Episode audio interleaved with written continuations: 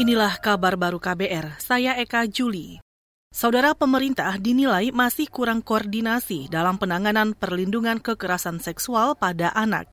Menurut anggota Komisi Bidang Perlindungan Anak DPR, Iskan Kolbalubis, kasus kekerasan seksual pada anak bukan hanya tugas Kementerian Pemberdayaan Perempuan dan Perlindungan Anak, tapi ini adalah tugas bersama. Dan menurutnya, pemerintah perlu memberi anggaran yang cukup kepada kementerian, PPPA atau Kementerian Pemberdayaan Perempuan dan Perlindungan Anak sebagai leading sector.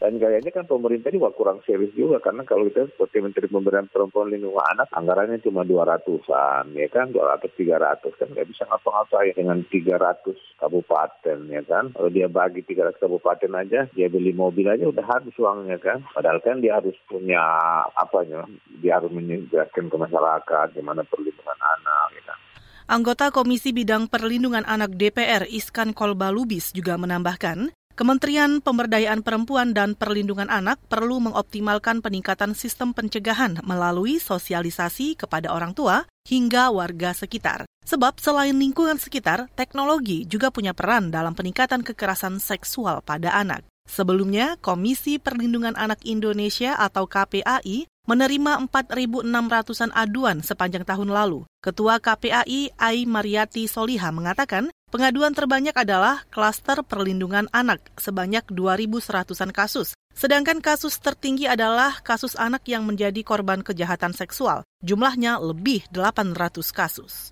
Kita ke Papua. Pemerintah Kota Jayapura menetapkan status tanggap darurat bencana setelah gempa magnitudo 5,4 mengguncang ibu kota Provinsi Papua pada Kamis sore.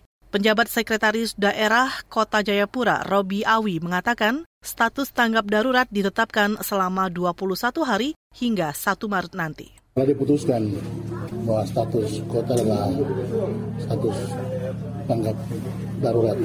Untuk satu tanggap darurat di Kota Jayapura terjadi selama 21 hari ke depan. Ya, untuk kerusakan dampak dari gempa bumi ada bangunan-bangunan pemerintah, pemerintah kantor wali kota Jayapura dan juga rumah sakit, kantor MRP dan juga rumah masyarakat dan juga ada ada gunung yang longsor Penjabat Sekda Kota Jayapura, Papua, Robi Awi juga menambahkan Badan Penanggulangan Bencana Daerah atau BPBD setempat masih terus mendata kerusakan akibat gempa. Pemerintah kota telah membangun posko di beberapa titik di distrik Jayapura Utara dan Jayapura Selatan untuk pengungsian sementara bagi warga. Akibat gempa di kota Jayapura pada Kamis petang, empat orang dilaporkan meninggal dan lima lainnya luka-luka. Kita ke berita luar negeri.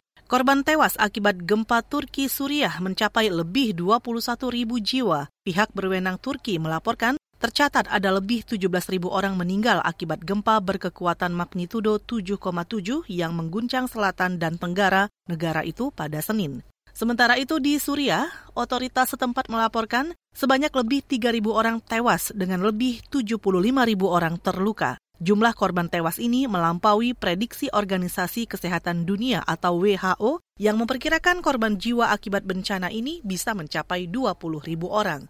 Pihak berwenang bahkan memperkirakan korban tewas masih akan terus bertambah. Penyebabnya proses evakuasi dan penyelamatan belum menjamah seluruh wilayah terdampak gempa.